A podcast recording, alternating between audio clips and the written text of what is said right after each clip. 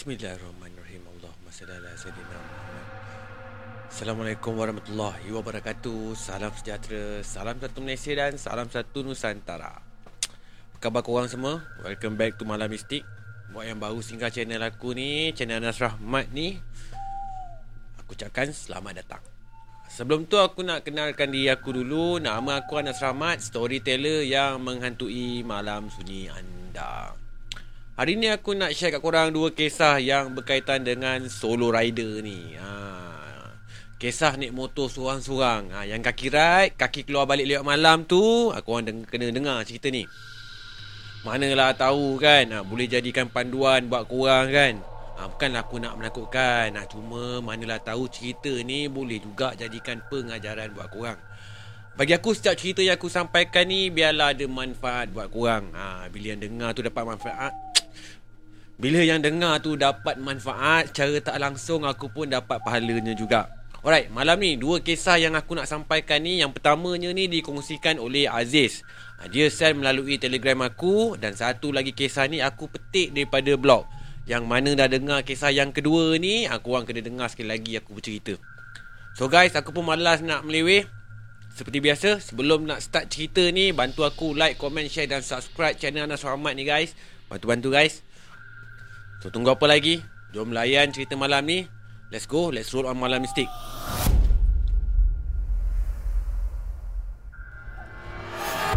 Aziz ni dia kata dia ni jenis weekend biker. Ha, maksudnya rider motor yang hanya hujung minggu je.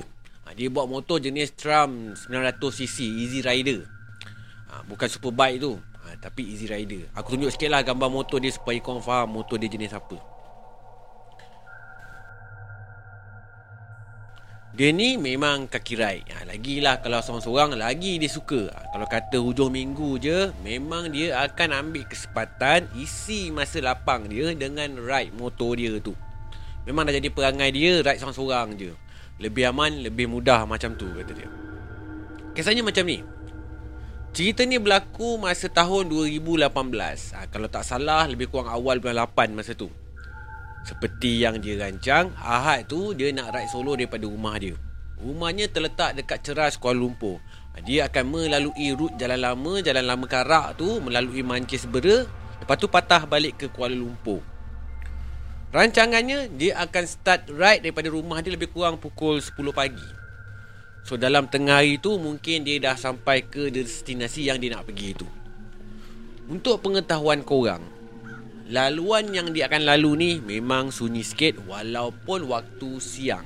Ha, sebab sepanjang laluan tu memang penuh dengan hutan-hutan dengan ladang kelapa sawit je. Tapi memang itulah tujuannya si Aziz ni memilih untuk ride dekat laluan tu. Sebab aman dan sunyi. Ha, senang cakap tenang lah. So seperti yang dia rancang, dia pun mulakan ride dia pagi tu. So memang aman je dia rasa masa dia ride hari tu. Dia betul-betul enjoy dengan momen dia ride tu. Sebenarnya, tak ada apa-apa perkara pelik pun yang berlaku masa dia ride seorang-seorang hari tu. Dari start pergi sampailah dia sampai balik ke rumah, tak ada apa-apa perkara pelik atau aneh pun yang berlaku. Semuanya nampak elok-elok je. Hinggalah hari esoknya. Masa dia dah naik kerja tu, barulah kejadian yang langsung dia tak duga ni mula berlaku dalam hidup dia. Masa dekat tempat kerja tu Masa tengah dia kerja tu Tiba-tiba dia mula rasa sakit kepala. Sakit kepala tu Dia rasa macam mencocok-cocok Daripada belakang Hinggalah bawa ke ubun-ubun kepala. Mula-mula tu dia fikir Mungkin dia just sakit kepala Pening biasa-biasa je. Tapi sakit kepalanya tu Tetap berlarutan Walaupun dah banyak juga Panadol yang dia makan Sakit kepala tu biasanya akan datang bila masuk waktu tengah hari hinggalah ke petang ha, kalau masih dia bekerja. Kalau kata setiap kali Aziz ni kena sakit kepala kat tempat kerja je tu, ha, dia punya sakit tu sampai dia langsung tak boleh nak buat kerja. Akhirnya dia akan tidur je kat surau tempat kerja dia tu. Ha, bila dia baring dekat surau tu, barulah dia rasa kurang sikit kepala dia tu sakit. Bila dia dah balik ke rumah dia, bila kata masuk je lepas waktu senja ataupun malam tu Sakit kepala dia tu akan datang balik. Sampai satu tahap tu Si Aziz ni dia dah mula risau dengan keadaan dia tu. Yelah kan sebab sakit kepala dia tu Berlautan hampir sampai ke 3 minggu. Tak baik-baik. Memanglah dia rasa risau kan? Dia takut jugalah ada sakit-sakit lain ke kan Side effect ke kan? Akhirnya bila tak baik-baik sakit kepala dia tu Aziz ni dia ambil keputusan Dia nak pergi jumpa doktor Mula-mula tu dia just jumpa doktor kat klinik biasa je. Tapi Bila check punya check Doktor tu bagi tahu Semuanya nampak normal je. Aziz ni Dia tak sakit apa-apa pun Kata doktor tu. Ha, Cuma sakit kepala biasa je. Mungkin sebab Aziz ni Dia stres sangat agaknya. Doktor tu pun just bagi panadol je Buat ubat. So lepas daripada tu Sakit kepalanya tu Tetap tak baik juga Dia pergi lagi Buat kat klinik lain. Nak pergi check lagi kat klinik lain. Pun doktor tu cakap Benda yang sama juga Yang Aziz ni tak sakit pun.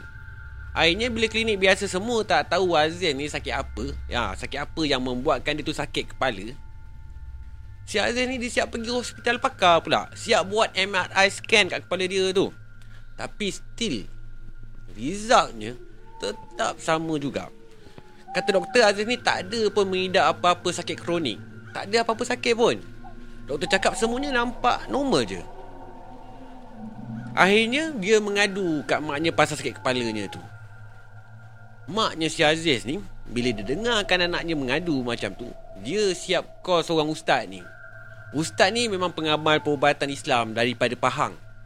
Maknya minta ustaz ni datang ke rumah Aziz ni Yang terletak dekat Kuala Lumpur tu. Semata-mata nak bantu tengokkan anaknya tu Masa ustaz ni mengobati si Aziz ni Dia cakap Ada beberapa ekor makhluk yang tinggal kat dalam kepala si Aziz ni Aziz ni mula-mula tu dia memang susah jugalah kan nak percaya. Sebab bunyinya tu macam pelik sangat. Bila ustaz tu cakap ada makhluk yang duduk kat dalam kepala dia. Pelik kan? Lepas tu ustaz tu siap tarik lagi makhluk tu keluar daripada kepala si Aziz ni. Sampai berbenjol jugalah kepala si Aziz ni dekat bahagian atas, bahagian belakang ni. Ustaz tu bagi tahu, dekat situlah tempat benda Allah tu masuk. Alhamdulillah Lepas daripada ustaz tu buat macam tu Automatik Terus okey kepala si Aziz ni Tak ada lagi dah Dia sakit-sakit kepala dah Lepas daripada berubat masa tu Ustaz tu pun ada tanya juga Dekat Aziz ni Kalau dia ada ke mana-mana ke sebelum ni kan Ke tempat yang jarang dia lalu ke Sunyi ke. Aziz pun beritahu lah Yang last tu Dia ada ride seorang-seorang Dekat jalan lama karak tu Melalui Mancis Bera tu. Jalan tu memang sunyi. Terus ustaz tu cakap Yang Aziz ni Mungkin dah bertembung Dengan makhluk tu Dekat tengah jalan Masa Aziz ni Tengah ride Tengah hari tu.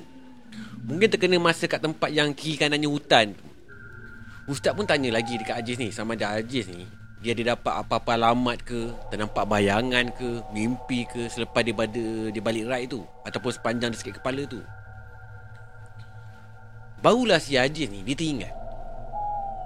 Berapa minggu yang lepas tu Memang dia ada mimpi yang bukan-bukan. Kerap jugalah mimpinya tu. Dalam mimpi tu Dia didatangi dengan beberapa makhluk. Tapi si Ajis ni Dia tak berapa ingat pun rupa makhluk tu macam mana Dia pun tak terfikir pun Yang mimpi tu sebenarnya Disebabkan gangguan yang berlaku ni. So sebelum ustaz tu nak balik Ustaz tu adalah bagi tip dekat Ajis ni Kalau dia nak ride seorang-seorang lagi. Lagi-lagi lah kat kawasan sunyi atau hutan. Ustaz tu pesan Sebelum nak ride tu Sebelum nak pergi ride tu Bacalah dulu ayat kursi. Lepas tu baling garam kasar Sebanyak tujuh kali.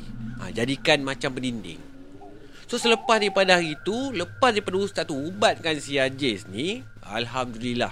Aziz ni makin pulih. Tak ada lagi dah ada sikit-sikit kepala dah.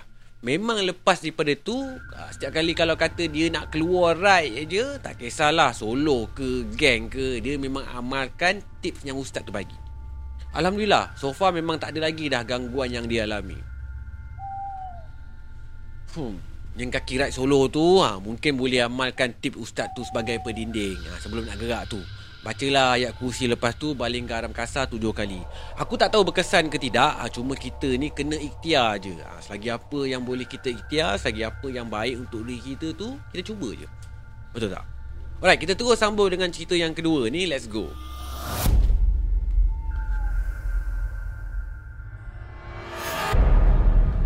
Kisah seram yang kedua ni dialami oleh seorang brother ni yang hanya nak dikenali dengan nama Zul.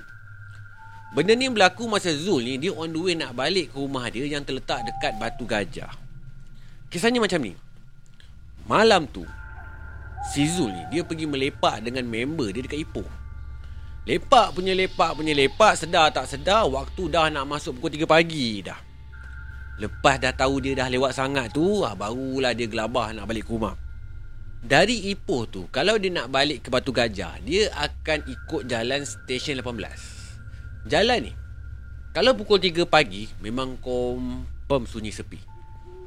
Kalau waktu siang Memang banyak kenderaan lalu lalang kat jalan ni. Ha, Tapi kalau waktu malam ha, Jalan ni dah jadi lain Dia jadi sunyi. Sebab Situ kawasan industri. Ha, Kalau malam siapa je nak lalu kan?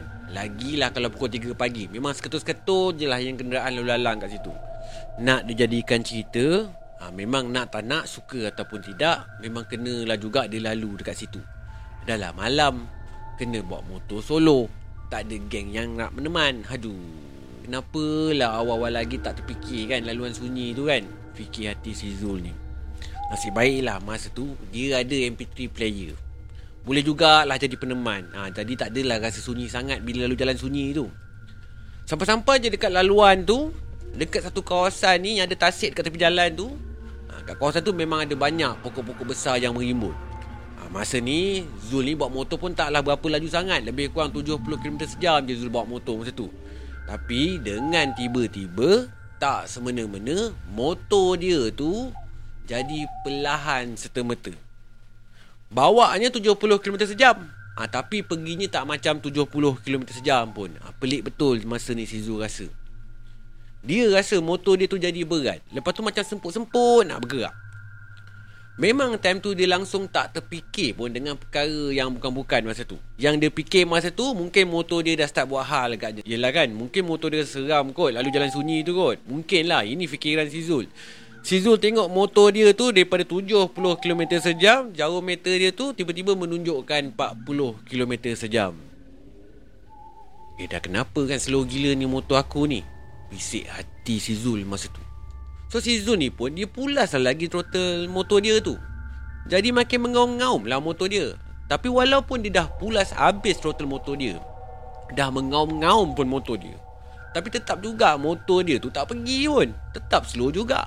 Meter pun tetap 40 km sejam juga. Time ni Barulah si Zul ni Mula fikirkan benda yang bukan-bukan. Ha, Dia dah mula dah terbayang dengan benda-benda seram ni Terus dia terfikir ada benda yang tengah menumpang dekat belakang seat dia agaknya. Ha, time ni dia dah terfikir dah. Korang bayanglah eh. Korang tengah bawa motor kat jalan sunyi. Tiba-tiba kau rasa motor kau berat. Kan? Kau fikir apa? Si Zul ni, automatik otak dia dah terfikir dah. Boleh dapat gambaran dah. Mungkin ada benda yang menumpang kat belakang seat motor dia ni. Terus jantung si Zul ni mula berdebar-debar dah. Terus auto remang. Dalam keadaan dia yang seram-seram sejuk tu, Si Zul ni cuba beranikan diri dia nak tengok side mirror motor dia. Mula-mula tu, dia fikir dia just nak terus toleh ke belakang terus je. Tapi dalam masa yang sama, hati tu terasa risau juga. Manalah tahu kalau betul ada benda Allah tu yang menumpang kan. Ha, kalaulah dia tertoleh betul-betul tak pun terpandangkan muka benda Allah tu kat belakang dia. Silap hari bulan boleh terus pensan atas motor ni. Sebab tu dia fikir Baik dia tengok side mirror je dulu. So dia pun pelan-pelan je toleh tengok side mirror dia tu. Astaghfirullahalazim. Bila dia toleh je Bila dia tengok side mirror dia tu Dia nampak ada kain putih. Saiznya lebar. Lepas tu panjang pula kain tu. Betul-betul tengah berkibar dekat belakang dia. Kalau tadi jantung dia just berdebar-debar je kan. Kali ni dia rasa jantung dia tu macam nak pecah pula. Memang betul lah sangkaan dia. Ada benda yang menumpang kat motor dia ni. Memang macam-macam perasaan lah yang ada masa tu kata Zul. Ha, takkanlah tak takut kan bila dah ternampakkan benda Allah tu betul-betul kat belakang dia kan. Walaupun tak nampak muka, walaupun just kain je, tapi still juga seram kata si Zul ni. Dah seram sangat dah. Tapi si Zul ni, dia cuba kawal keadaan tu sebaik mungkin ha, Dia cuba tenangkan diri dia. Dia tahu ha, Kalau dia gelabah atau panik je Mungkin boleh jadi lagi bahaya Tak pun boleh jadi parah dia buatnya. Dia cuba tarik nafas dalam-dalam Tenangkan diri dia. Baru je dia nak cuba tenang Tiba-tiba Sayup je dia dengar bunyi benda Allah tu mengilai Jadi tenggelam terus bunyi lagu kat MP3 player dia. Cepat-cepat dia bantai kuatkan volume MP3 player dia Terus dia letak full blast. Sebabnya dia nak elak daripada terus dia dengar bunyi benda Allah tu Yang tengah menumpang kat belakang motor dia tu mengilai tu. Ha, Biarlah dia bingit dengar lagu dengan volume tinggi kat earphone dia tu Daripada dia dengar bunyi mengilai yang confirm memang lagi seram. Zul ni fikir bila dia dah kuatkan volume MP3 dia tu Bila dia dah tak dengar lagi suara benda Allah ni Semuanya dah settle. Tapi dia silap sebenarnya Keadaan makin jadi lagi teruk rupanya. Baru je dia nak tarik nafas lega Sebab dengar suara benda tu mengilai. Dengan tiba-tiba Si Zul ni rasa dengan tiba-tiba bahu dia ni Ada benda yang merang. Ada benda yang pegang bahu dia. Mak, macam tu. Spontan terus. Terus dia pandang side mirror Sebab nak tengok Benda lah apa yang pegang bahu dia ni. Dia tak nampak muka Tapi Dia just nampak ada tangan Yang betul-betul tengah pegang bahu dia. Tangan tu Dia nampak pucat je. Putih kali tangan tu. Macam tangan orang yang tak ada darah. Bila si Zul ni dah ternampakkan tangan tu Lagilah buat dia jadi cuak. Makin dah tak keruan jadinya si Zul ni Masa ni memang dia dah tak tahu dah nak buat apa dah Entah kenapa agaknya dia langsung tak terfikir pun nak baca apa-apa surah Walaupun Bismillahirrahmanirrahim. Mungkin dah panik sangat agaknya tu kan? Tahap takut tu. Kalau maksimumnya 100% Tapi Zul letak indikator tahap takut dia hari tu Dah jadi 200% dah. Dia kata dia memang takut gila. Ha, Cuma si Zul ni cuba tenangkan diri dia je. Dia tak nak terlalu panik. Ha, Sebab dia tahu Kalau dia panik Lagi bahaya jadinya. Sekali lagi Si Zul ni pulas throttle motor dia sampai habis. Mengaum-ngaum enjin motor dia masa tu. Dah macam harimau tersepit. Kat enjin motor dah bunyinya dah. Ha, Tapi macam tu juga perginya Tak laju juga. Slow je macam tu. Tergigih je motor dia pergi. Tiba-tiba Dari arah bertentangan dengan dia ada sebiji lori yang lalu jalan yang sama. Kemudian lori tu dia buka lampu tinggi seolah-olah macam nak tolong si Zul ni. Lepas je lori tu bim lampu tinggi, terus serta-merta motor Zul ni jadi ringan. Dia punya ringan sampai si Zul ni hampir nak buat wheelie pukul 3 pagi dekat jalan sunyi tu. Nasiblah dia boleh handle lagi motor dia. Kalau tak, siap-siap si Zul ni dah terbarai kat tengah jalan agaknya. Bila motor dia tu dah ringan Dah nampak elok tu Dia pun apa lagi? Teruslah pecut selaju-lajunya Terus menuju balik ke rumah dia Yang terletak kat Batu Gajah tu. Tapi guys Belum pun sempat si Zul ni sampai ke rumah dia Ada pula polis buat roadblock kat tengah jalan. Belum pun habis gigil dengan hantu tadi Kena sambung gigil pula dengan abang polis ni Abang polis tu tahan si Zul. Dia tanya dekat Zul Apa hal kau balik lewat malam ni? Kau daripada mana ni? Apa sebab pucat je muka kau ni? Automatik terus Keluar semua cerita daripada mulut Zul ni. Daripada cerita dia nak gerak balik daripada Ipoh tu Sampailah cerita dia cakap dia jumpa hantu yang menumpang atas motor dia. Semua benda dia cerita kat abang polis tu. Terpulanglah abang polis tu nak percaya ke tidak ke dengan cerita dia. Nasib baiklah abang polis tu faham Mujur jugalah dia tak saman si Zul ni sebab speeding ke apa kan. Tapi sebelum si Zul ni nak gerak di Roadblock tu Sempat lagi abang polis tu sekolahkan si Zul ni. Dia cakap Lepas ni jangan keluar sampai lewat malam. Memandangkan si Zul ni masa tu masih lagi remaja. Abang polis tu pun pesan juga dekat Zul. Sebelum balik tu dia suruh lepak je kat mamak dulu sampai waktu subuh. Lepas subuh barulah balik. Si Zul ni Dia just aku je dengan apa yang abang polis ni cakap dia pun follow juga apa yang abang polis ni suruh. Ha, Dia pun risau jugalah kan Kalau benda tu ikut dia balik. Alhamdulillah Lepas azan subuh tu Dia pun gerak balik terus menuju ke rumah dia. Tak ada apa-apa pun berlaku kat dia lepas tu. Fuh. Ride solo-solo. Aku tak pernah ride solo-solo naik motor. Aku pun sebenarnya takut naik motor. Jarak yang paling jauh aku pernah bawa motor sendiri Kalau tak salah aku sampai kedai dekat rumah aku je ha, Sebab aku memang fobia sikit naik motor Adalah sebabnya kenapa aku cakap aku fobia naik motor ha, Yang tu aku tak perlu cerita lah So, bila aku dengar kedua-dua cerita ni, aku tak dapat nak berapa agak lah perasaan orang ni macam mana bila berdepan dengan situasi macam ni. Ha, lagilah kalau berlaku tengah atas motor ni. Tapi walaupun aku tak dapat nak mengagak situasi tu, tapi aku tetap faham perasaan yang orang berdua ni lalui. Ha, perasaan seram tu. Aku faham sangat kalau berdepan dengan benda-benda macam ni. Cuma aku nak pesan satu je kat korang yang dengar malam mistik malam ni. Selain daripada tip yang ustaz tu bagi dekat Aziz tu, ha, korang boleh juga amalkan selawat.